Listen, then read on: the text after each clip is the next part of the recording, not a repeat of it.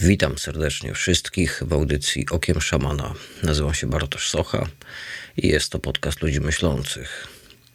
Zgodnie z obietnicą mm, w tym odcinku audycji weźmiemy się za sprawę wielkiego resetu. E, no i ponieważ obiecałem wam, że poruszę ten temat, no to się w to zagłębiłem o wiele bardziej niż siedziałem w tym wcześniej. No i tak prawdę mówiąc, e, mniej więcej w połowie moich wykopalisk tego tematu trochę tego pożałowałem, dlatego że celem mojej audycji jest nie tyle poruszanie wydarzeń bieżących i komentowanie ich, czy, czy dzielenie się z wami moimi przemyśleniami na temat tego, co się dzieje teraz, tylko celem mojej audycji jest bardziej poszerzanie waszej wiedzy i świadomości i być może percepcji. No ale jak się powiedziało A, no to trzeba powiedzieć B. Mamy dużo spraw do omówienia. No i wiecie, wielki reset. Dużo się na ten temat w ostatnim czasie mówi. O, wielki reset, wielki reset, idzie wielki reset. No i co my przez wielki reset rozumiemy? Ktoś, kto nie jest e, zagłębiony w tematy ekonomiczne i w tematy Światowego Forum Ekonomicznego, może sobie pomyśleć, że o kurde, to chyba mi zresetują, zwyzerują konto i będziemy zaczynali wszystko od nowa. Otóż w ogóle tak nie jest. Żebyśmy w pełni mogli zrozumieć, czym jest wielki reset, najpierw musimy zająć się Światowym Forum Ekonomicznym. Natomiast zanim przystąpię do, do, do wyjaśnienia całej tej sprawy, to muszę Wam powiedzieć, że jak sobie tak opracowywałem cały ten temat, to tak ze smutkiem stwierdziłem, że po prostu wykonuję zwyczajną, obiektywną pracę dziennikarską, którą powinniśmy i usłyszeć, i zobaczyć w telewizji, którą powinniśmy dostać z gazet, a nie, żeby siedzicie i słuchacie tutaj szamana, który wam mówi, jak faktyczny stan rzeczy wygląda. No bo tylko dlatego, że niektóre tematy są niewygodne, to nie znaczy, że nie należy ich poruszać. A to, co jest najbardziej irytujące, przynajmniej dla mnie i podejrzewam, że dla Was również, to jest to, że każde źródło informacji stara się w jakiś sposób wpływać na Wasz osąd i kształtować Waszą opinię. I o ile oficjalne źródła informacji kształtują Waszą opinię w jedną stronę, to z kolei e, alternatywne źródła informacji kształtują ją w totalnie drugą stronę. No i na przykład możemy, możemy zająć się osobą e, pana Klausa Schwaba, o którym będziemy mówić. E, no i słuchajcie, Klaus Schwab to jest człowiek, który generalnie założył Światowe Forum Ekonomiczne, ale alternatywne informacje mówią na jego temat tak, że Klaus Schwab to jest stary faszysta urodzony w nazistowskich Niemczech, który ma wpojoną dominację nad światem i, i jakąś tam psychozę, nie? Ale no, trudno, trudno jest w ogóle to stwierdzić, dlatego że Klaus Schwab Urodził się 30 marca 1938 roku w Niemczech. No i wiecie, jak II wojna światowa się skończyła, no to on miał 7 lat. To tak jak mój syn. No i trudno jest powiedzieć, żeby siedmioletni chłopak był przesiąknięty nazizmem na wskroś i po prostu, żeby tymi ideałami kierował się w swoim dalszym życiu. Jest to ewidentne wpływanie i alterowanie opinii publicznej, czego ja nie jestem fanem. A celem mojej audycji jest dostarczenie Wam informacji za i przeciw, a Wy już sami jako osoby inteligentne będziecie w stanie wyciągnąć własne wnioski. No bo kto ja jestem, żeby mówić Wam, co macie myśleć? No i słuchajcie tak, bierzmy się za sprawę. Wielki reset. Otóż termin wielki reset pochodzi ze Światowego Forum Ekonomicznego. Skąd to się dokładnie wzięło, o tym powiem Wam za chwilę. Najpierw powiem Wam tak, że Światowe Forum Ekonomiczne, tak jak już wspomniałem, zostało założone przez Klausa Schwaba, i on to Światowe Forum Ekonomiczne założył 24 stycznia 1971 roku w Szwajcarii. Jest to międzynarodowa organizacja zajmująca się ogólnie, można powiedzieć, ulepszaniem świata. Jak oni sami się legitymują i sami o sobie mówią, cytuję, Światowe Forum Ekonomiczne jest zaangażowane w poprawę stanu świata poprzez angażowanie liderów biznesu, polityków, naukowców i innych liderów społecznych w kształtowanie globalnych, regionalnych i branżowych agent. Koniec cytatu. Oni odbywają coroczne spotkania w Davos, w szwajcarskich Alpach. No i możecie tam widzieć na łamach wiadomości, że o, w tym roku znowu spotkali się światowi liderzy w Davos i, i, i omawiają jakieś tam różne sprawy. No bo jakby na to nie popatrzeć, to jeżeli w jednym miejscu spotykają się wszystkie głowy państw, e, liderzy wielkich e, korporacji, no to jest to jakieś tam wydarzenie, bo takie skupisko e, znanych, sławnych osób na, na, na raz, to jest to jakieś tam wydarzenie. No i słuchajcie, jest to organizacja, która liczy sobie od 2,5 tysiąca do 3 tysięcy członków. Cena członkostwa w Światowym Forum Ekonomicznym zależy od zaangażowania się w sprawy, które oni poruszają. I słuchajcie, ta cena tego członkostwa rocznego waha się pomiędzy 67 337 euro a 673 370 euro rocznie, co jest odpowiednikiem przy obecnym kursie euro 312 tysięcy złotych do 3 milionów 111 324 złotych rocznie. No więc już same te liczby mówią nam o tym, że biedni tam po prostu nie jadą. Oczywiście można kupić sobie tańszy bilet dla tak zwanych oglądaczy, którzy nie biorą udziału w debatach. No i taki tańszy bilet takiego zwykłego oglądacza kosztuje 28 061 euro, czyli 129 tysięcy złotych. Przy czym należy zaznaczyć, że jeżeli jadą tam politycy lub e, aktywiści społeczni, no to oni wtedy za to nie płacą. Co uważam jest w porządku, no bo dlaczego polityk czy jakiś prezydent, na przykład Andrzej Duda, który też tam e, gości, e, miałby płacić za wyjazd do Szwajcarii z pieniędzy podatnika, prawda? Więc jest to w miarę uczciwe. No i słuchajcie, Temat Światowego Forum Ekonomicznego jest mi trochę, znaczy nie tyle bliski, co ja ich obserwuję już od jakiegoś tam czasu. No i wiecie, w różny sposób na to wszystko można patrzeć. Wielu ludzi krytykuje to wszystko, że o, oni tam jadą i ustalają globalny plan. No może i tak jest. Natomiast patrząc na to czysto obiektywnie, to ja powiem wam tak. Światowe Forum Ekonomiczne mówi o wielkim resecie z jednego prostego względu. Mówią oni tak, że świat w obecnym stanie rzeczy nie może dalej funkcjonować tak, jak funkcjonuje.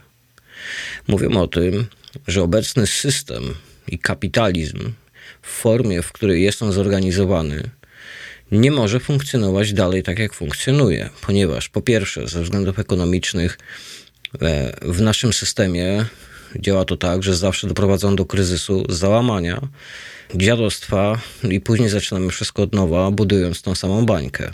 No, wiecie, ciężko jest się z tym nie zgodzić.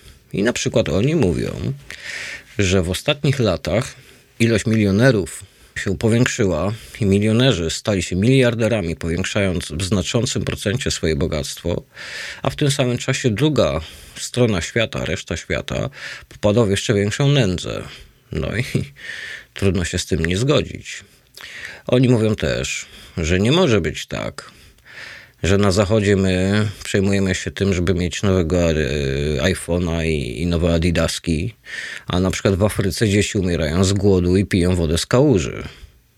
No, też nie mogę się z tym nie zgodzić. Mówią o tym, że nie może być tak, że my produkujemy masę energii, którą zużywamy na pierdoły i mamy światu na pstryczek, a w innych częściach świata w ogóle ludzie nie mają dostępu nawet do podstawowych warunków sanitarnych, typu toaleta. No i z tym też się nie można nie zgodzić. Oczywiście adresują zmiany klimatyczne, mówią o globalnym ociepleniu, Wiecie, ja jeżeli chodzi o globalne ocieplenie, mam swoje zdanie na ten temat. Y, akurat uważam, że natura w swojej, w swojej konstrukcji y, oczyszcza się sama, jest to wszystko cykliczne. Natomiast nie jestem ekspertem i nie będę się tutaj wymądrzał, no ale akurat z mojej perspektywy to jest tak, że my z naszym styropianem i dezodorantami nie jesteśmy nawet pierdem na wietrze, jeżeli chodzi o, o, o ziemię, patrząc na to wszystko z perspektywy absolutu. No i oni też adresując te zmiany klimatyczne mówią o tym, że nie może być tak, że miś polarny, taki miły miś, tonie w butelkach yy, szukając pożywienia i w odpadach. Że nie może być tak, że Zachód eksportuje setki tysięcy ton śmieci do, do krajów ubogich i robi sobie z wysp indonezyjskich śmietnisko. No bo słuchajcie, no przecież, no umówmy się, każdy, kto myśli odrobinę więcej i nie patrzy tylko na, na, na czubek własnego nosa, to zdaje sobie sprawę z tego, że no, z tym światem i z tym systemem jest coś nie tak. I wiemy doskonale wszyscy, że ten system w formie, w jakiej on funkcjonuje, no, nie może funkcjonować tak dalej. No i naprawdę, no trudno jest się z tym po prostu nie zgodzić. No, cóż ja mogę dodać więcej? No i wiecie, jeżeli chodzi o te wszystkie hasła, no to oni właśnie z tego punktu widzenia wyszli, mówiąc, że jest potrzebny reset, że jest potrzebny reset naszego systemu ekonomicznego i naszego podejścia do funkcjonowania jako ludzkości, ponieważ w takiej formie, w jakiej to wszystko działa teraz, to zmierzamy ku samozagładzie. No i z tym też jest się ciężko po prostu nie zgodzić. E, należy też zaznaczyć, że wszystkie zgrupowania zjazdy Światowego Forum Ekonomicznego to są e, wszystko informacje jawne. Wszystkie te ich zjazdy i konferencje można zobaczyć na YouTubie e, i na ich stronie internetowej. Wszystko to jest udostępniane. Wszystkie ich tam dywagacje, konferencje i, czy nawet konferencje internetowe, jakie oni teraz przeprowadzają, wszystkie te rzeczy są dostępne w internecie i można sobie to zobaczyć. Nie ma tutaj akurat żadnej konspiracji. No i wiecie, trzeba im oddać też jedną rzecz, że oni w tym, co robią, są jedyną organizacją na świecie, która próbuje znaleźć jakąkolwiek alternatywę do tego systemu, który jest teraz. No więc to trzeba im naprawdę oddać. No bo fajnie jest krytykować e, i, i, i sadzić mongolskie teorie, jak się nie ma niczego w zamian, prawda? No bo żeby zastąpić jeden system ekonomiczny drugim, no to nie jest tak hop na konia. No i oni po prostu starają się znaleźć rozwiązanie. Czy to ich rozwiązanie, które, które oni mają na myśli, jest dobre, tego nie wiem. Wiecie, no nie mnie to oceniać. Ja uważam, że już gdzieś to kiedyś grali jest to trochę taki komunizm, bo oni by chcieli, żeby wszyscy mieli to samo, tyle samo. Yy, na, na, na takiej zasadzie, wiecie, że Wszyscy, wszyscy mamy dokładnie takie same rzeczy, mamy tyle samo, niczego nam więcej nie potrzeba i możemy się kreatywnie przyczyniać do rozwoju świata. No, mówię. Już gdzieś to kiedyś grali. Może na przykład większość e, członków Światowego Forum Ekonomicznego po prostu nie żyła ani w komunistycznym, ani postkomunistycznym kraju i nie wie, jak to jest. No, no my marksizm przerabialiśmy, no i wiemy, że to nie było mm, też tak wcale kolorowo. Oni pod kątem światowego wielkiego resetu mają też taką wizję, żeby zmienić na świecie pojęcie, czym jest najniższa krajowa. No i oni nie chcą, żeby najniższa krajowa opierała się na jakiejś tam minimalnej kwocie, którą każdy dostaje, tylko żeby najniższa krajowa oznaczała to, że potrzeby żywieniowe każdego są zapewnione, że każdy ma dostęp do edukacji, każdy ma e, dach nad głową, e, prąd e, i, i dostęp do informacji. No i wiecie, no, z jednej strony okej, okay, no bo my tutaj na zachodzie możemy sobie myśleć no, różnie na ten temat, natomiast tak jak mówię, bidoki w innych częściach świata, które nie mają nawet podłogi w chatach, no to dla, dla nich na pewno byłoby to ciekawe rozwiązanie. Przy czym wiecie, o tyle, o ile do tej pory wszystko jest całkiem fajne, no i możemy sobie myśleć, no spoko, fajnie to wszystko wygląda, no to teraz zaczynają się tak zwane schody. No i wiecie, oni mówią na przykład, że powinniśmy przejść całkowicie na energię odnawialną i że wchodzimy w coś, co nazywa się industrialną rewolucją 4.0. No i teraz tak, poruszmy mm, na chwilę temat energii odnawialnej. Oni mówią o tym, że cały świat powinien być zasilany wyłącznie e, energią odnawialną, że mamy przecież tyle różnych rozwiązań, że mamy i tam e, prądy pływów morskich, mamy energię słoneczną, mamy energię wiatrową. Są jeszcze takie pręty, co się wkopuje głęboko w ziemię i one odbierają ciepło i, i przetwarzają je na energię. No i wiecie, teoretycznie jak się o tym wszystkim myśli, no to faktycznie, nie? No fajnie by to było. No ale z drugiej strony, no to po prostu zwyczajnie z naukowego punktu widzenia nie jest to możliwe. No i podam wam taki przykład, że no, ja sobie to sprawdziłem. No i słuchajcie, panele słoneczne w obecnym stanie rzeczy w teorii są w stanie pozyskać maksymalnie 33% energii słonecznej. Przy dzisiejszej technologii zbierają one mniej więcej 26%, więc całkiem blisko. Wiatraki z kolei są w stanie pozyskać w teorii 60% energii yy, z wiatru, a nasza technologia obecnie pozyskuje tych procent 45, więc też całkiem blisko. No i o ile jesteśmy nie tak daleko od, yy, od granic osiągalności, to po prostu z czystego punktu naukowego jest to w dalszym ciągu niemożliwe. No bo wiemy doskonale, że panele słoneczne działają wtedy, kiedy świeci słońce, a wiatraki działają wtedy, kiedy dmucha wiatr. Ale my potrzebujemy tej energii przez cały czas. No i rozwiązanie, które jest tutaj prawda, przedstawione, jest oparte na bateriach. Oczywiście, które tą energię składują. Tylko, że wiecie, biorąc pod uwagę mm, największą fabrykę baterii na świecie, jest to fabryka Tesli w Nevadzie, to słuchajcie, wyliczyli, że zabrałoby 500 lat, żeby wyprodukować wystarczająco duże baterii, które byłyby w stanie składować na tyle energii, żeby zasilić jeden dzień pełnego zużycia zapotrzebowania prądu tylko w Stanach Zjednoczonych. Jeden dzień. 500 lat produkcji. No i na, na, na chwilę obecną sprawa wygląda tak, że y, i wiatr, i słońce pokrywają to nasze zapotrzebowanie energii na świecie jedynie w 3%. I słuchajcie, jest to po 20 latach i miliardach zainwestowanych w tą technologię. No i o tyle, o ile można dyskutować, to energia odnawialna y, po prostu wcale nie, wcale nie jest taka zielona. No, biorąc na przykład taką farmę wiatrową 100 megawatową, która zasila 75 tysięcy domów, to do budowy, słuchajcie, takiej farmy, nie wliczając do baterii, y, gdzie, gdzie sama produkcja baterii to jest y, i zużycie rzadkich metali, ich wydobycie i niszczenie środowiska i emisja dwutlenku węgla, którego oni chcą się tak pozbywać, to słuchajcie, do, do wybudowania takiej farmy wiatrowej, która zasila 75 tysięcy domów, jest potrzebne około 30 tysięcy ton rudy żelaza, 50 tysięcy ton cementu oraz 900 ton nierecyklingowanego plastiku, żeby zrobić same śmigła. No i wiecie, po prostu z tymi liczbami nie można się kłócić.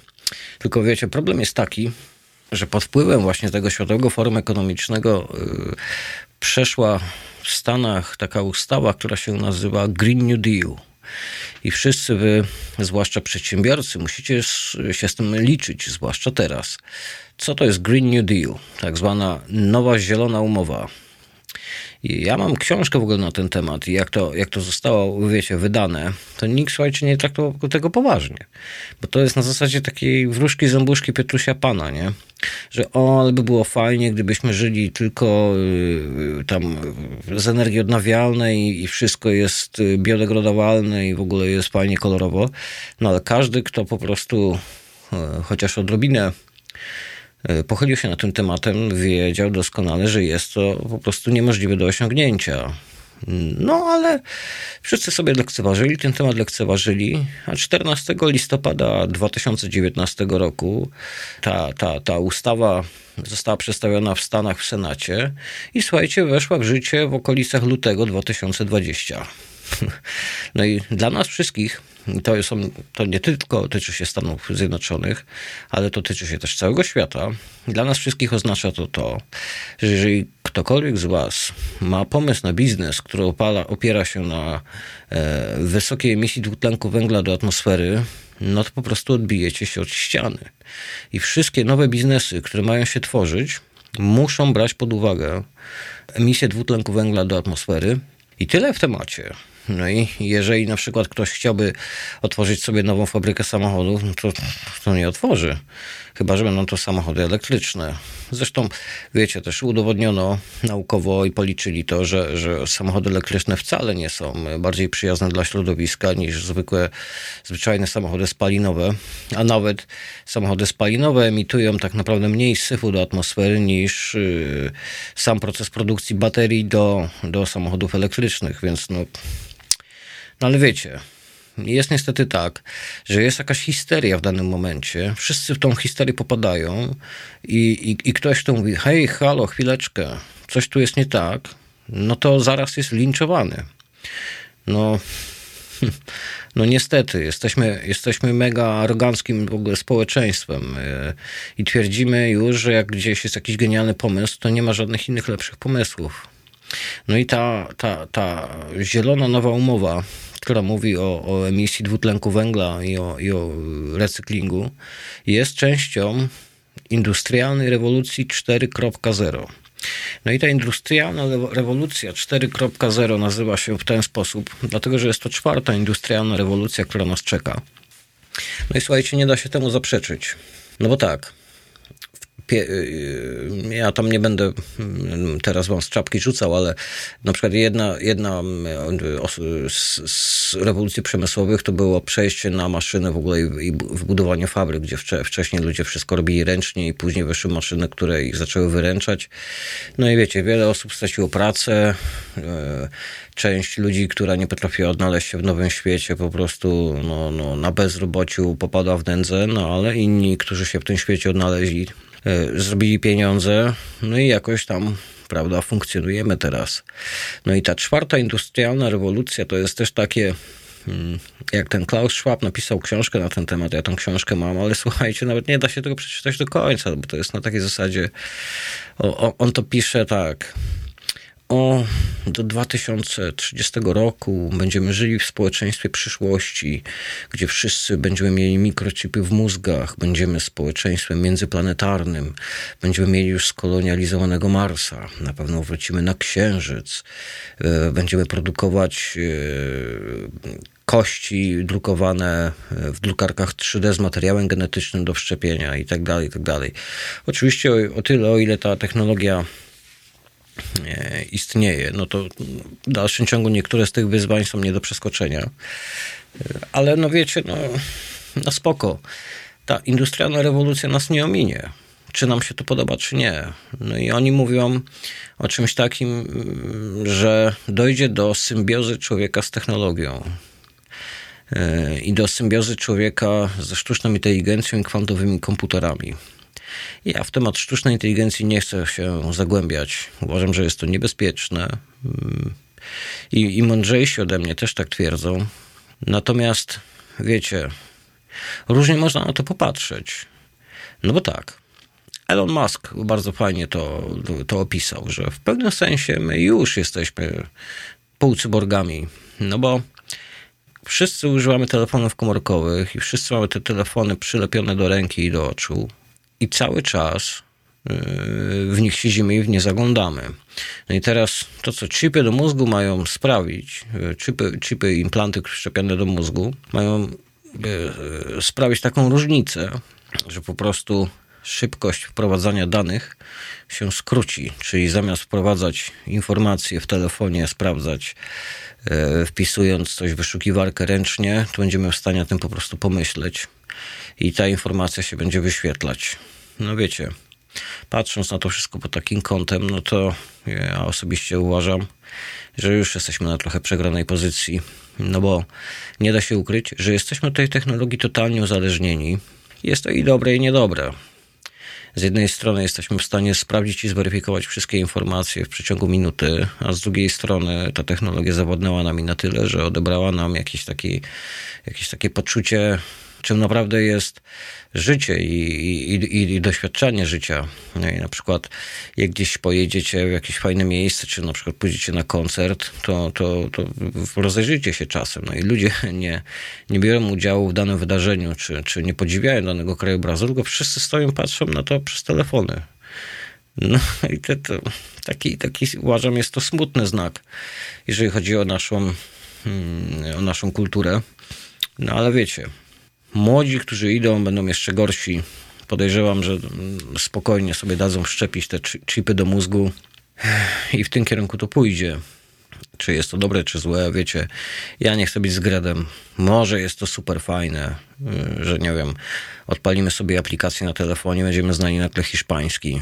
Y, może by to było i dobre, no ale z drugiej strony ktoś, kto kontroluje technologię, będzie kontrolował to, co ktoś tam myśli. Ale to już jest takie płynięcie z falami gówna. A ja nie chcę wam opowiadać pierdół i jakichś tam domysłów i wymysłów, tylko chcę wam powiedzieć, o co chodzi w tej całej industrialnej rewolucji. No, no właśnie o to w tym chodzi. Tak to, ma, tak to ma wyglądać. Oni tak to widzą, że, że, że staniemy się jednością z nowoczesną technologią. I oni też widzą to w taki sposób, jak już wam wcześniej wspomniałem, że ta najniższa krajowa, że człowiek nie musi pracować i ma wszystko zapewnione i, i jest po prostu się w stanie kreatywnie przyczyniać do rozwoju świata. Ma to działać tak, że technologia ma nas wyręczyć w ciężkiej, gównianej pracy, żebyśmy my nie musieli jako niewolnicy zapieprzać, tylko żeby robiły to za nas y, roboty i inne maszyny, a my, żebyśmy mogli żyć jako te po prostu kwiatki. No tylko, wiecie, jak sobie patrzę na to Światowe Forum Ekonomiczne, no to wszystko się to wydaje piękne, prawda? Jak do tej pory. No i tak z jednej strony człowiek by chciał w tym świecie po prostu żyć, żeby to tak działało. Tylko, że po prostu wiemy wszyscy z doświadczenia, że jeżeli coś jest zbyt piękne, żeby mogło być prawdziwe, to na pewno tak jest. I na pewno mamy rację. No i teraz słuchajcie. Jeżeli chodzi o Światowe Forum Ekonomiczne, to to, co ja odnajduję zabawne, to jest druga strona medalu teraz. No, dochodzimy do tych ciekawszych rzeczy. Otóż druga strona medalu jest taka, że ludzie, którzy wypowiadają się na ten temat, którzy mówią o tym, że on nie może być tak, że zatruwamy środowisko, że nasz kapitalizm jest martwy i prowadzi do wyzysku systemu i obywatela. Słuchajcie, to są ludzie, którzy dokładnie do tego doprowadzili. I to są ludzie, którzy zrobili na tym systemie miliardy. No i podam wam przykład na e, Jeffa Bezosa, założyciela i prezesa Amazona. Jeff Bezos jest taka ciekawa historia, potwierdzona. Linka znajdziecie na stronie. Słuchajcie, Jeff Bezos sobie wymyślił w pewnym momencie, że przejmie taką firmę napis.com, pieluchy.com. Była to firma, która produkowała e, pieluchy, jakieś tam e, e, wilgotne chusteczki, akcesoria dla niemowlaków. No i oni przez lata budowali ten swój biznes i mieli wysoką sprzedaż swoich produktów w Stanach Zjednoczonych i nawet weszli do sieci sklepów Walmart.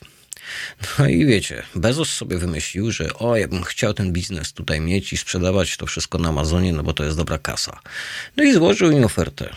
Oni powiedzieli, że słuchaj, dzięki, nie chcemy, po prostu rozwijamy sobie to, y, dbamy o naszych pracowników, po prostu dzięki, ale nie. No i on złożył im kolejną ofertę, troszkę bardziej hojną. Oni mu dalej powiedzieli, słuchajcie, słuchajcie, no, no nie, Jeff, słuchaj, nie chcemy, no rób sobie swoje, my sobie robimy swoje, jest, jest dobrze, nie?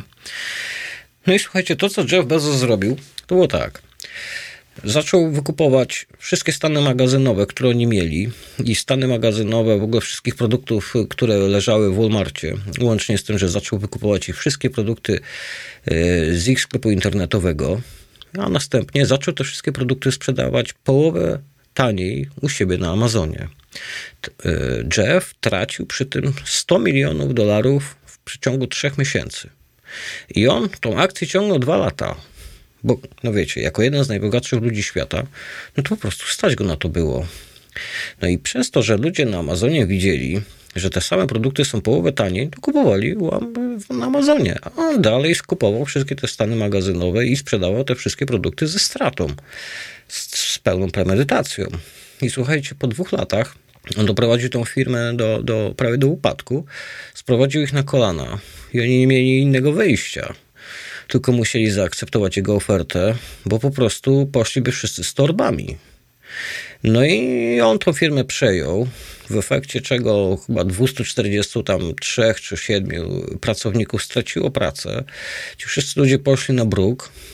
On sobie tą, tą nalepkę, bo jemu chodziło o nalepkę, przejął, zaczął, zaczął te wszystkie produkty sprzedawać u siebie i jest z siebie bardzo zadowolony.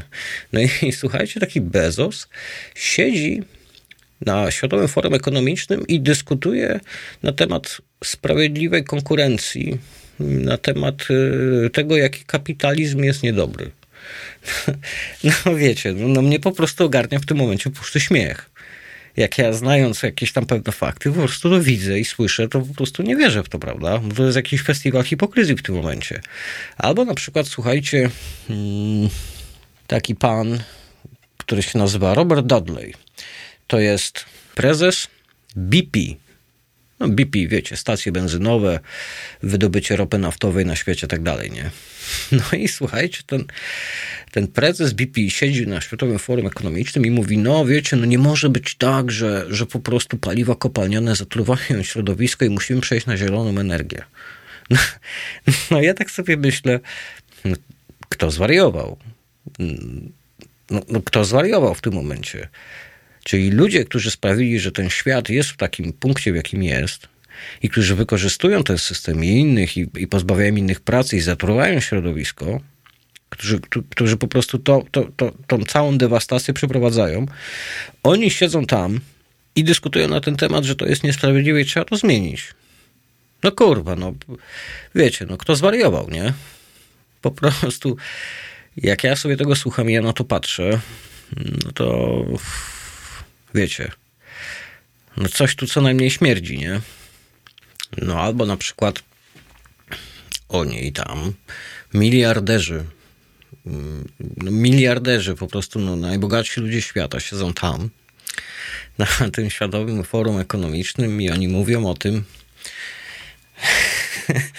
że, że trzeba przeprowadzić, słuchajcie, redystrybucję bogactwa na świecie, żeby w innych biednych regionach ludzie mieli tyle samo. Przy czym oczywiście oni, ja przepraszam, że się śmieję, ale po prostu, no, no, no inaczej ja nie mogę.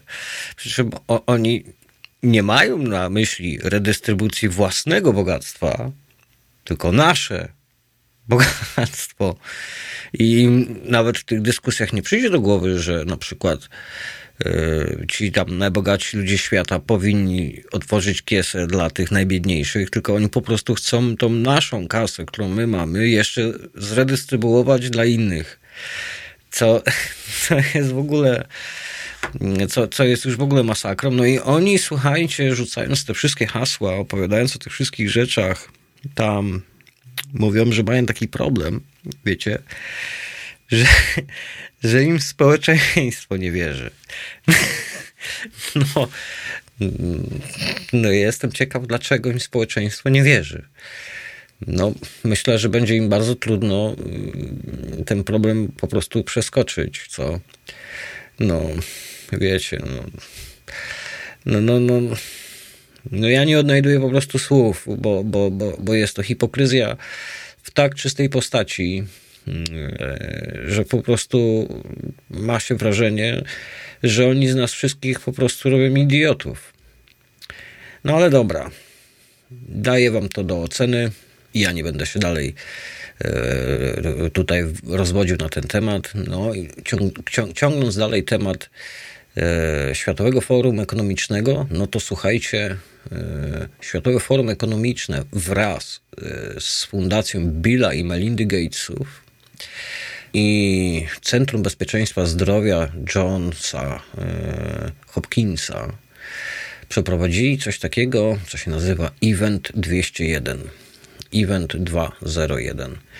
No jest to temat bardzo poruszany przez spiskowców no ja się też trochę nie dziwię. Przy czym event 201 y, to nie jest żaden, y, żadna teoria wyssana z palca, tylko jest to zdarzenie, które miało faktycznie miejsce. No i to myślę, że przy aktualnych wydarzeniach, przy tym, co się dzieje na świecie, Was zainteresuje. Otóż słuchajcie, event 201 miał miejsce w Nowym Jorku 18 e, października 2019 roku i były to takie ćwiczenia mm, ilustrujące oraz przygotowujące na wypadek globalnej pandemii. I słuchajcie, w tym evencie, w tych ćwiczeniach wziął mm, udział 15 osób. Tam był facet z Johnson Johnson, były sekretarz bezpieczeństwa, jakiś tam gościu z CIA. No to no, jak to w wypadku Światowego Forum Ekonomicznego, nie, nie biedaki, ale też nie idioci. No i oni zrobili sobie coś na zasadzie takich gier wojennych. Siedzieli sobie przy stole, cały ten event trwa niecałe 4 godziny. Można to w pełni obejrzeć sobie w internecie. Nie wiem, czy jest transkrypt po polsku, ale to nie jest żaden wymysł. To autentycznie miało miejsce. E, ja cały ten event obejrzałem, przygotowując się do tej audycji. E, no i muszę wam powiedzieć, że było to też doświadczenie niezwykle ciekawe. E, no i to było coś w rodzaju takich jak to przeprowadza się ćwiczenia przeciwpożarowe. Co robimy w wypadku, gdy wybuchnie pożar? No lecimy tu, tu, tu i tu, jak się ludzie zachowują, jak jesteśmy przygotowani i tak dalej. No to oni dokładnie w taki sam sposób podeszli do tematu, co by było, gdyby na świecie wybuchła pandemia. No i te ćwiczenia mniej więcej e, zostały przeprowadzone tak mniej więcej 4 tygodnie przed wybuchem w cudzysłowie pandemii koronawirusa. Ja na temat koronawirusa nie chcę się wypowiadać. Mam swoje zdanie na ten temat, ale nie chcę tego tematu poruszać. Natomiast powiem Wam i przetłumaczyłem Wam to. E, oczywiście linka znajdziecie na stronie okienszamana.com. E, no i słuchajcie, przetłumaczyłem Wam scenariusz, jakim oni się kierowali w tych ćwiczeniach. No i teraz słuchajcie, cytuję. I myślę, że Was to zainteresuje.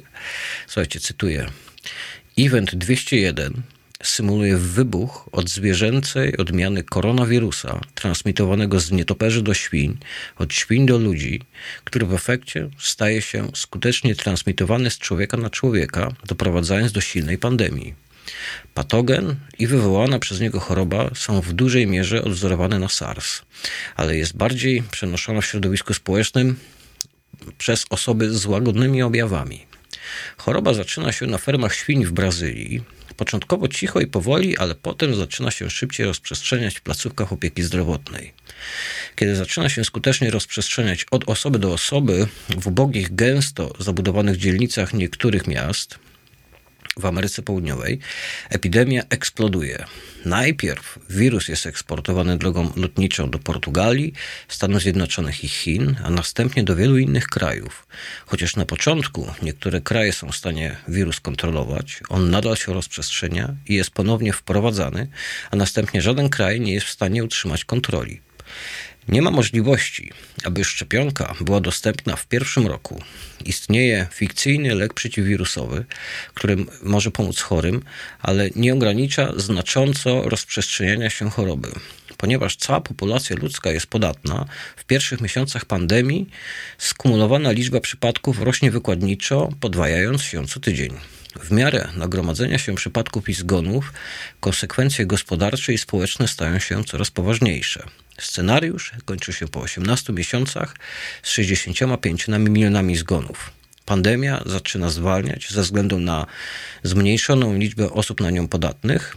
Pandemia będzie trwała w pewnym tempie, dopóki nie będzie skutecznej szczepionki lub dopóki 80 do 90% światowej populacji nie zostanie narażone na styczność z wirusem. Od tego momentu prawdopodobnie będzie to endemiczna choroba wieku dziecięcego. Koniec cytatu.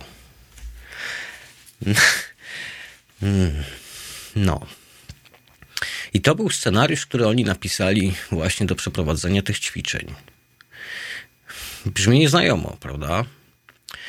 No i wiecie, e, zanim przejdę dalej, to, to powiem wam e, tak mniej więcej, co oni tam stwierdzili w trakcie tych ćwiczeń. E, słuchajcie, oni omawiali różne strategie oraz zachowania, które w takiej sytuacji powinno się przeprowadzić i, i, i co powinno być yy, zrobione. Stwierdzili, ich konkluzja była taka, że świat jest totalnie nieprzygotowany na to. Yy, jednym też z takich yy, ciekawych tematów było to, że mówiono o tym, że platformy społecznościowe muszą współpracować z władzami i dusić w zarodku teorie spiskowe, sprzeczne z oficjalnymi informacjami, żeby zapobiec dezinformacji oraz wybuchu paniki wśród społeczeństwa. No wiecie, no ja nie, ja nie wiem, co mam o tym wszystkim myśleć. Ten event jest to autentyczne wydarzenie, które miało miejsce. Miało miejsce mniej więcej, jak wspomniałem, cztery tygodnie przed wybuchem koronawirusa. No i teraz, no, oni mówią, że to taki był po prostu przypadek. Że to po prostu był taki przypadek i oni są dumni z siebie, że przeprowadzili te ćwiczenia, bo dzięki temu oni byli w stanie podać jakąś, jakąś formę kierunku do, do, do liderów światowych i, i, i państw i, i placówek służby zdrowia, żeby wiedzieć w ogóle, jak się w takiej sytuacji zachowywać. No tylko, że wszystkie te y, punkty styczne są takie po prostu jak, jak to, co widzimy dzisiaj. No i oni robili tam nawet takie symulacje, co będą ludzie mówić, co będą dziennikarze mówić w wiadomościach i dokładnie te same pra relacje prasowe słyszymy teraz w wiadomościach. Ten ich koronawirus, którego symulację oni robili, ma dokładnie takie same objawy jak koronawirus, ten, który teraz panuje, czyli e, ostra forma grypy przenoszona drogą e, kropelkową, że wszyscy po prostu cierpią na katar i i, tak dalej, i tak dalej, nie? No wiecie, po prostu dla mnie jest to masakra. Dla mnie jest to po prostu masakra. Jak sobie na to patrzę, to, to, to nie wierzę, nie? No i tak sobie myślę, takie przypadki, prawda? No, taki po prostu przypadek. No może faktycznie był to przypadek. No, może na przykład było tak, że oni po prostu przeprowadzili te ćwiczenia bo jednym z tych, z jednym z motywów, którymi oni powiedzieli, że jednym z motywów y, i z powodów, dla których oni te ćwiczenia przeprowadzili, było to, że ich specjaliści i naukowcy naciskali na to, ponieważ ostatnie takie ćwiczenia zostały przeprowadzone tam zdaje się w 2001 roku, no i wypadałoby to zrobić ponownie. No i o tyle, ile można się z pewnymi rzeczami zgodzić, to po prostu podobieństwo do tego, co się aktualnie dzieje, jest tak uderzające, że po prostu no nie sposób jest sobie nie zadawać pytań. No i różnie do tego, wiecie, można podejść.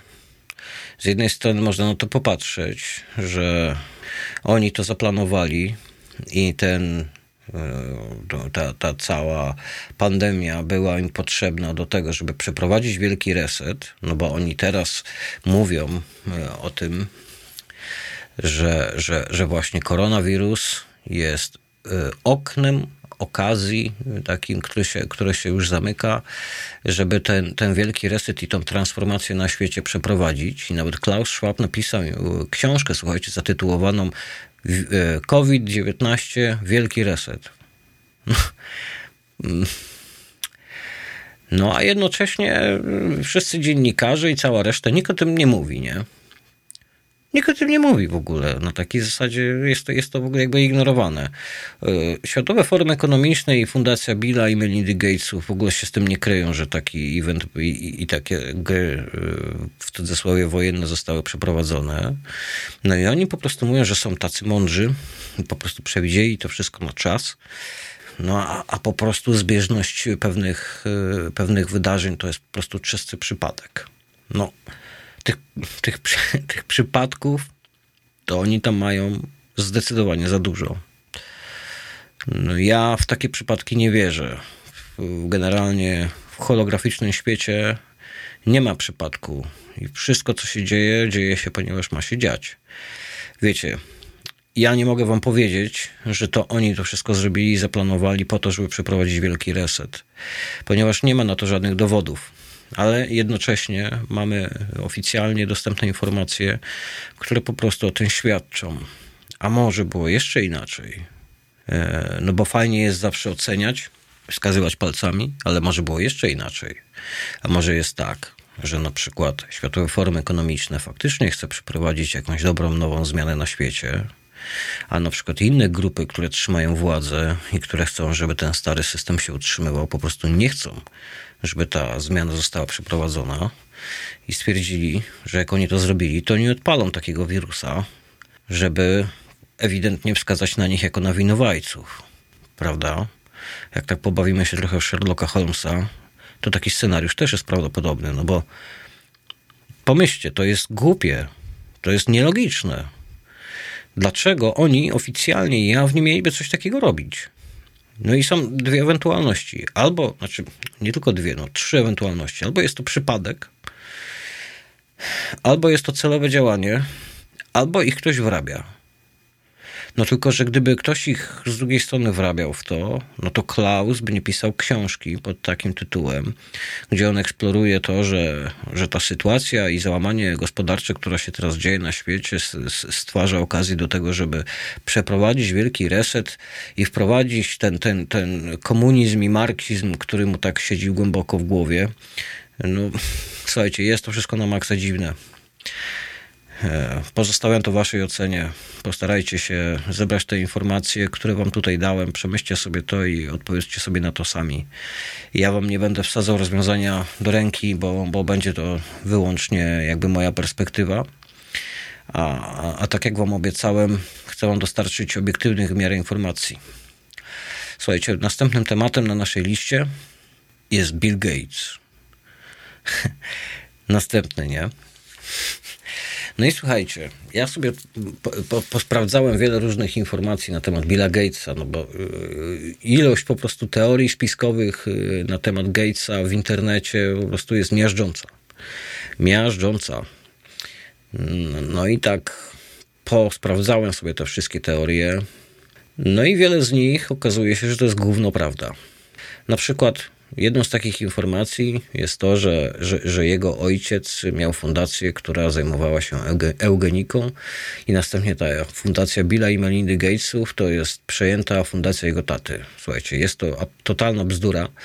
E, jego ojciec takiej fundacji nie miał, nigdy nie zajmował się eugeniką.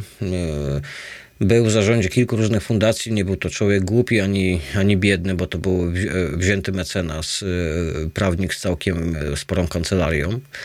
No ale on nie zajmował się eugeniką ani depopulacją ludzi, więc jest to bzdura. E, kolejnym takim mm, ciekawym tematem jest to, że w 2015 roku Bill Gates udzielił TEDa, w którym wypowiadał się na temat wirusów. Ten TED jest dostępny na ich stronie internetowej z, transkryptem w języku polskim. No i on tego TEDa udzielił na temat wirusów. No i jedna z takich teorii spiskowych jest taka, że on mówi o tych wirusach i pokazał zdjęcie koronawirusa tam i że on to po prostu wiedział już wcześniej, bo to on odpalił tą, tą, tą, tą, koronawirusa, nie? Słuchajcie, jest to nieprawda. E, wirus, o którym mówił Bill Gates i zdjęcie, które pokazał, to był wirus influenzy. Natomiast sam ten TED, który on przeprowadził, no wiecie, akurat z takiego czysto racjonalnego punktu widzenia no to nie można się do, do, zbyt wielu rzeczy, że tak powiem, przyczepić. No bo powiedział w, w prosty sposób, że no, świat przygotowuje się na nuklearną zagładę i, i, i wydaje się miliardy e, na, na, na zbrojenie i, i, systemy tam antynuklearne i, i tak dalej, a nie wydaje się nic na przygotowanie się przed jakąś tam pandemią, która najprawdopodobniej może się wydarzyć w przeciągu najbliższych 10 lat. No i wiecie, akurat ja mogę pana Gatesa lubić lub nie, ale no wiecie, trudno się z tym nie zgodzić. Patrząc na to z tego punktu widzenia, no trudno się z tym nie zgodzić. E, kolejnym takim ciekawym tematem było to, że Bill Gates posiada patent na koronawirusa. No i słuchajcie, owszem, on posiada, znaczy nie on posiada, tylko jedna z firm, która po prostu robi badania wirologiczne, e, odkryła e, koronawirusa, która patentowała. No i on w tej firmie ma swoje udziały, tylko że jest to odmiana koronawirusa, który rozprzestrzenia się u kurczaków. Wyłącznie u kurczaków, nie wśród ludzi. I nie jest to w ogóle odmiana koronawirusa, który teraz niby tam krąży.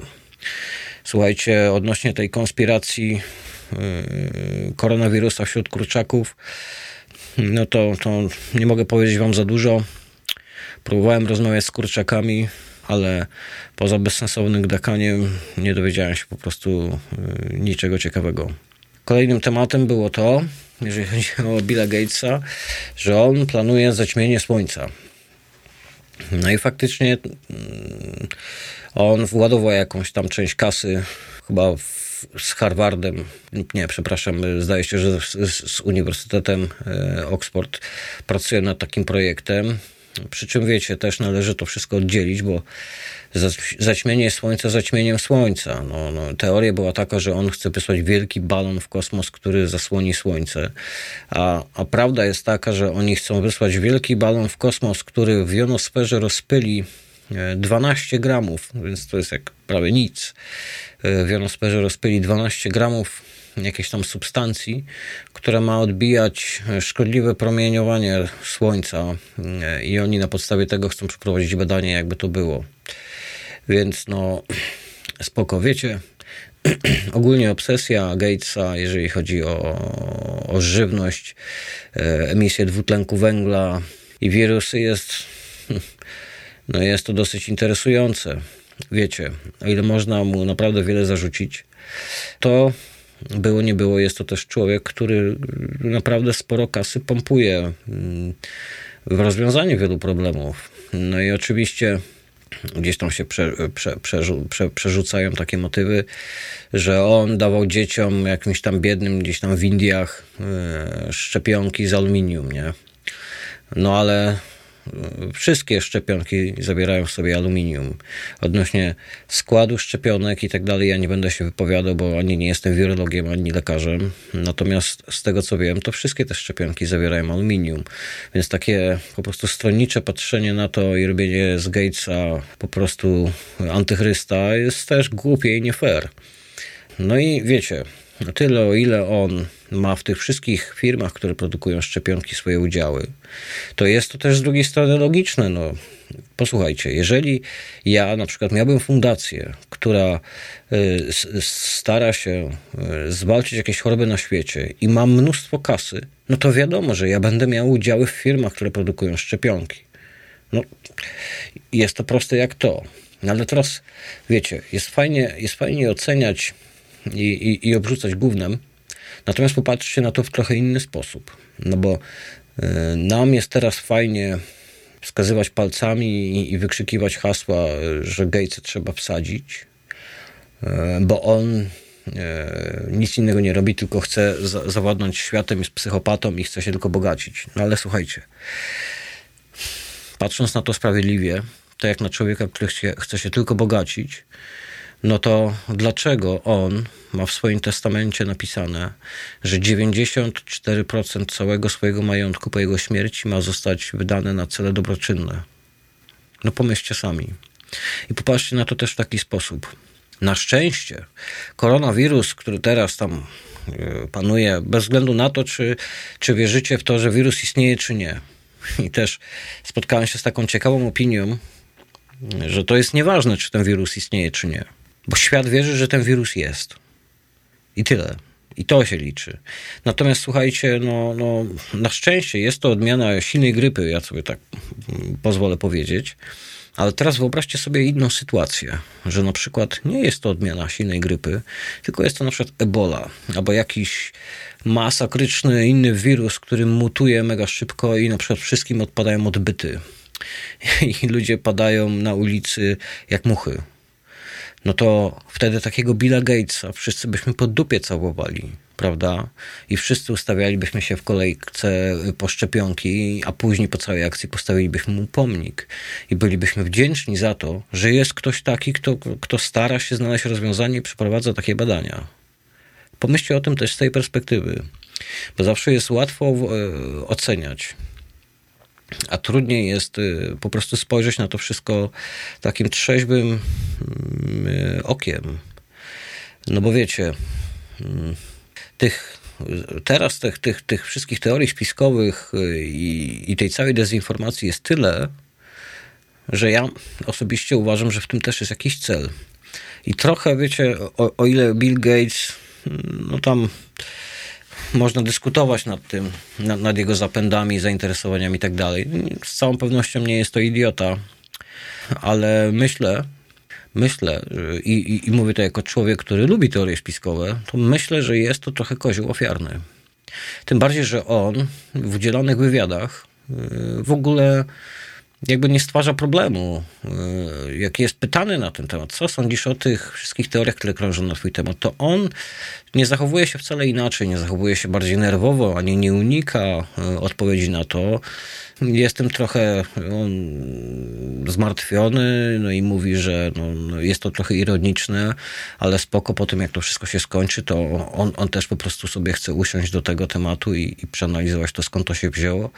No i on tak w żartach mówi, że no po prostu media społecznościowe w, w, połączeniu z wirusem jeszcze do tej pory nie były testowane. No i wiecie, naprawdę, o ile no ja osobiście może za Gatesem nie przypadam, no to tutaj chciałbym stanąć trochę w jego obronie i powiedzieć, że no, te wszystkie informacje, które krążą na jego temat, nie są wcale do końca sprawiedliwe.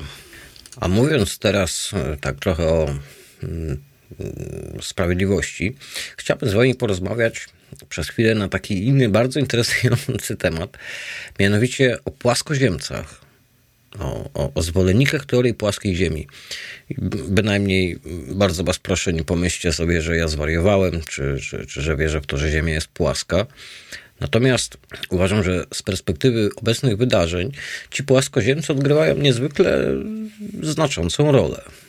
Mianowicie tak. Słuchajcie, płaska Ziemia to była popularna mniej więcej w roku tam 326 dopóki e, Kopernik nie odkrył, że to w ogóle wszystko inaczej działa, nie? No i słuchajcie, tak. Nikt o tych płaskoziemcach w ogóle nie słyszał. Była totalna cisza. Nikt z taką bzdurą w ogóle nie wyskakiwał. No i teraz zobaczcie, popatrzcie na społeczeństwo, zastanówcie się nad tymi płaskoziemcami to bardzo głęboko, mówię wam. Popatrzcie na to w ten sposób. Całe społeczeństwo, ludzie i środowiska naukowe i mądrzy, mądrzy i głupi nie wyskakują wcale z nowymi teoriami, które mają zawracać kijem Wisłę. Po prostu, jeżeli jest jakaś tam ustanowiona nauka, to nikt nie wyskakuje nagle z inną teorią i mówi, że słuchajcie, jest tam inaczej, a nawet jeżeli ktoś wyskakuje z jakąś teorią, która ma sens, to i tak nie może się przebić. No i słuchajcie, nagle jest cisza, cisza, cisza. I na przełomie 2016-2017 roku nagle wszędzie zaczynają mówić o płaskoziemcach. I ci płaskoziemcy nagle mają stowarzyszenie, nagle mówią o nich w wiadomościach. Media społecznościowe są przesiąknięte płaskoziemcami. Płaskoziemcy, płaskoziemcy. No i wszyscy się śmiejemy, mówimy, o, płaskoziemcy idioci, nie? No, no nie da się ukryć. No i, i, i ten ruch, ten cały temat płaskoziemców rozbijał się przez rok 2017-18. No i tak portalach internetowych i w serwisach informacyjnych wkładali nam tych płaskoziemców, no i ci płaskoziemcy bardzo dobrze się zakorzenili w, w psychice i podświadomości wszystkich ludzi na całym świecie. No i teraz słuchajcie, to jest moja teoria. Ja uważam, że to jest gówno prawda bo, bo ludzie nie są takimi debilami, żeby wierzyli w to, że Ziemia jest płaska. O tyle, o ile jak, jak ten temat zaczął się pojawiać, to oczywiście y, znalazł jakąś tam swoją grupę zwolenników, którzy zaczęli się w tym doktoryzować i, i próbowali udowadniać, tam pieprzyć głupoty na ten temat, że Ziemia jest płaska. Natomiast uważam, że ten temat wcześniej w ogóle nie wziął się z przypadku. Bo słuchajcie, nie ma przypadków. E, zwłaszcza na tym naszym hmm, świecie Uważam, to jest moja opinia, y, nikt o tym wcześniej nie mówił, ale to jest moja opinia, zaznaczam.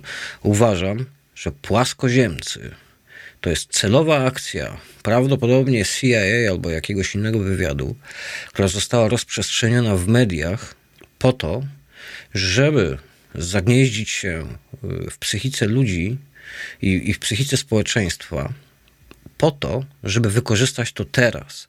Ponieważ teraz, przy obecnych wydarzeniach, jeżeli ktoś mówi, ja nie chcę brać szczepionki, bo powody X, Y, Z, albo mówi, ja nie wierzę w to, co się dzieje, bo X, Y, Z, to społeczeństwo wszystkich nas, którzy mamy swoje zdanie i patrzymy w jakiś inny sposób na to wszystko, społeczeństwo ma dla nas szufladę, płaskoziemcy.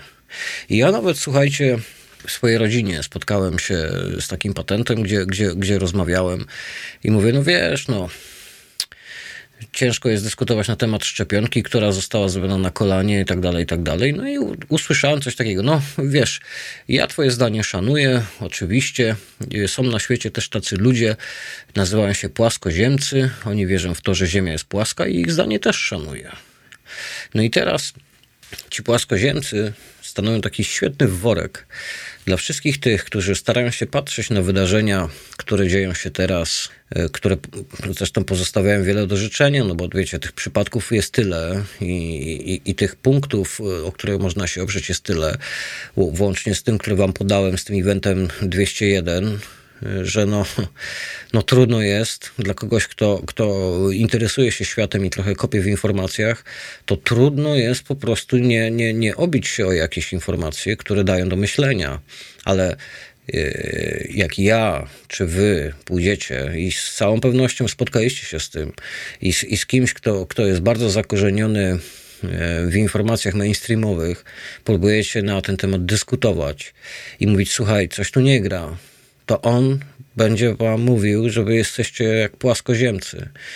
I uważam, że, że ci płaskoziemcy to był wymysł służb, który został rozprzestrzeniony w mediach po to, żeby wszystkich nas, niewygodnych krzykaczy e, i ludzi, którzy kwestionują autorytet i to, co się dzieje, można było wrzucić nas do jednego worka.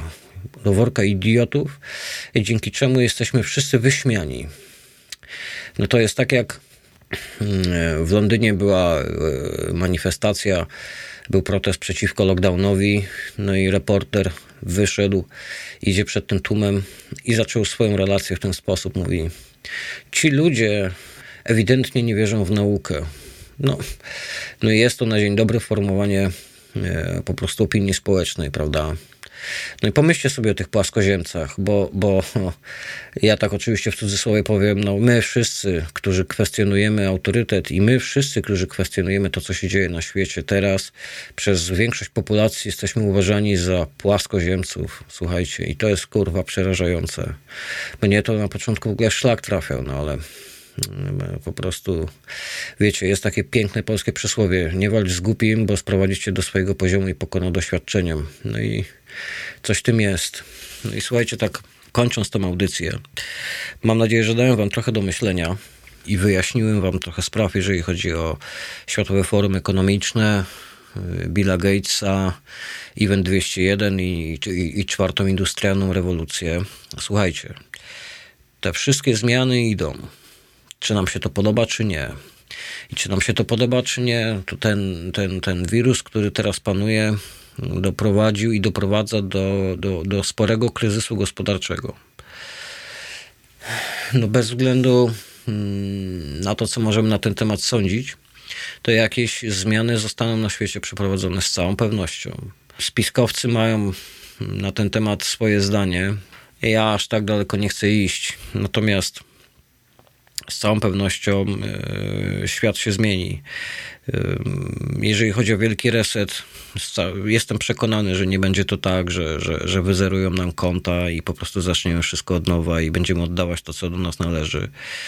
Tylko jeżeli y, uda im się ten wielki reset przeprowadzić, a myślę, że im się nie uda, to po prostu będzie to zmiana systemu ekonomicznego. Problem polega na tym, że, że propozycja, którą oni przedstawiają, stawia nas w takiej pozycji, że ci, którzy tam są członkami tego Światowego Forum Ekonomicznego, ich bogactwo staje się odrobinę większe, a my wszyscy, cała szara reszta, szara masa, jesteśmy pozbawieni możliwości budowania tego bogactwa. Tylko musimy żyć e, w redystrybuowanym systemie. No wiecie, mam nadzieję, że wszyscy sami sobie to przemyślicie mm, i, i, i będziecie mieli własne zdanie na ten temat. Ale słuchajcie w górę serca słuchajcie, w górę serca. Pomimo tego, że, że wiele różnych jakichś tam agent i jawnych i niejawnych próbuje tym światem zawładnąć i, i bezsprzecznie coś się tam teraz dzieje i wszystkie te wydarzenia, które mają teraz miejsce, do czegoś prowadzą, no to słuchajcie w górę serca, ponieważ wszystkie wcześniejsze próby zawładnięcia światem zawsze kończyły się tak samo. Zawsze. Bez wyjątku.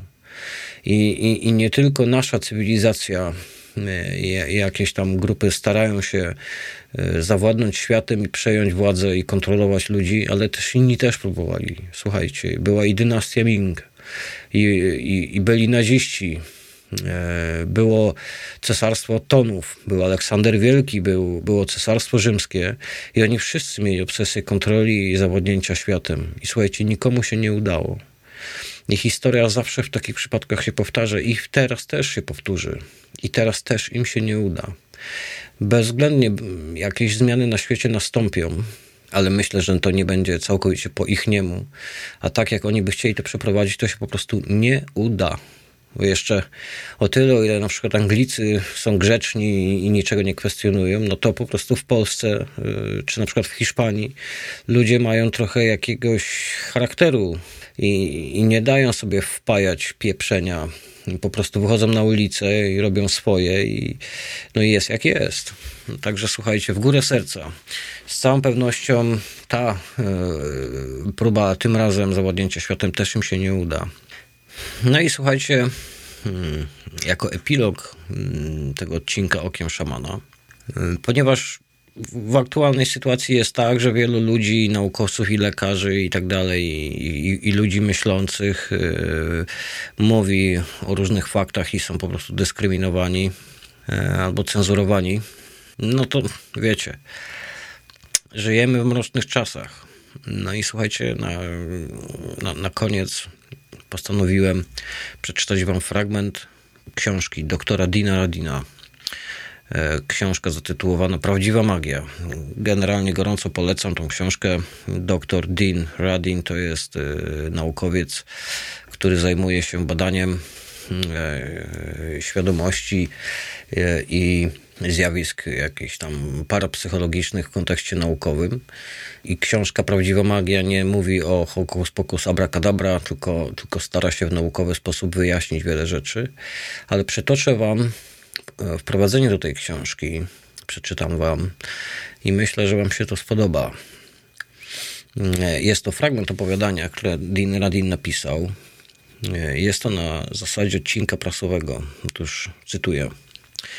Guest Editorial New Seattle Province 1 czerwca 2915 rok. Fragment starożytnego cyfrowego pliku został dziś odkryty w trakcie wykopalisk archeologicznych przeprowadzonych w regionie niegdyś zwanym jako Północno-Wschodnia Ameryka. Dokładne datowanie znalezionego fragmentu jest niepewne, ale wstępnie datowany jest na początek XXIII stulecia. Wygląda na to, że jest to fragment wiadomości nieistniejącej już redakcji Galactica Today, w którym czytamy. Ciężko jest docenić to, jak musiało być, żyjąc w trakcie zmierzchu XXI wieku. Klimat wymykał się spod kontroli, epidemie wirusu były endemiczne, a światowa gospodarka zawodziła. Populacja zwróciła się do demagogów, którzy obiecywali wspaniałą, nierealistyczną przyszłość. Gdy porządek obywatelski upadł, kipiąca uraza napędzała nacjonalizm, a następnie plemienność, która przyspieszała pandemonium. Dopiero w połowie XXI wieku, kiedy kryzys był skrajny, zaczęły się pojawiać oznaki rozwiązania. Konieczność złamała ugruntowane dogmaty naukowe, umożliwiając wysłuchanie nowych pomysłów. Wynikające z tego burze umysłów ujawniły, że liczne zagrożenia były odbiciem jednego podstawowego dylematu impasu, którego nowe technologie nie mogły rozwiązać Wyzwanie było zakorzenione w błędnym rozumieniu świadomości przez ludzkość, które, jak wiemy, jest podstawowym spoiwem łączącym tkaninę rzeczywistości. Prawda była szeroko pogardzana na początku XXI wieku, ponieważ wywoływała odwieczne lęki i uprzedzenia na temat tego, co naukowcy nazywali naiwnie magią. Zajęło wiele pokoleń, aby wyjść poza te lęki. Historycy dziś zgadzają się, że fala zmieniła się w okolicach roku 2095, kiedy Hilda Ramirez z Uniwersytetu Stanowego Hunan jako pierwsza bezapelacyjnie zademonstrowała plastyczność fizycznej rzeczywistości. Jej dowód na to, że prędkość światła oraz inne stałe fizyczne były konstruktami umysłowymi, a nie niepodważalnymi absolutami, zapewniły jasną ścieżkę do globalnej harmonii. Do połowy XXI wieku Olga von Diesel w swojej teorii quasi-holografii, zwanej dziś w języku lokalnym jako neomagią, mocno osadziła świadomość w kontinuum z materią i energią. Krótko po tym pierwsi genetycznie wzmocnieni magowie zaczęli się rodzić i już jako dzieci byli w stanie zatamować ekstremalne załamania pogody. W 2160 roku utworzono Światową Federację Magii i neomagicy na całym świecie mieli za zadanie przywrócić klimat, stabilizować światową ekonomię oraz wytępić istniejące choroby. Ja sobie pozwoliłem tutaj fragment opuścić. W każdym razie ten e, fragment tego znaleziska archeologicznego już tutaj się kończy, no i nasze, nasza gazeta Gest Editorial kontynuuje dalej swój artykuł. Sympatyzujemy z naszymi przodkami, ponieważ dziś młodym magom jest ciężko w to uwierzyć, że tylko kilka stuleci temu większość ludzi żyła w błogiej niewiedzy, potęgi świadomości. Żyli w mrocznych czasach, kiedy nawet najbardziej wykształcone umysły przekonywały samych siebie, pomimo ogromnej ilości dowodów, że jest przeciwnie, że rzeczywistość wyłania się wyłącznie z różnych form energii. Ich prymitywne instrumenty nie były w stanie wykryć wielowymiarowej tkaniny świadomości. Potrzeba było radykalnych postępów w teorii i rozwoju intelektualnej noosfery, aby uzyskać pełniejszy obraz rzeczywistości. Teraz wiemy, że wszechświat jest znacznie bardziej elastyczny niż mogliby przypuszczać nasi przodkowie, lecz nadal mamy do czynienia z niepokojącą zagadką. No i słuchajcie, zostawię wam to tak. Dziękuję serdecznie za uwagę. Słuchaliście audycji Okien Szamana. Ja nazywam się Bartosz Socha. I już w następną niedzielę wrócimy do tematów o wiele przyjemniejszych. Otóż porozmawiamy o e, prawie przyciągania w holograficznym świecie i o tym, w jaki sposób my hologram możemy wykorzystywać na naszą korzyść i co to dla nas oznacza. Dziękuję serdecznie za uwagę. Pozdrawiam.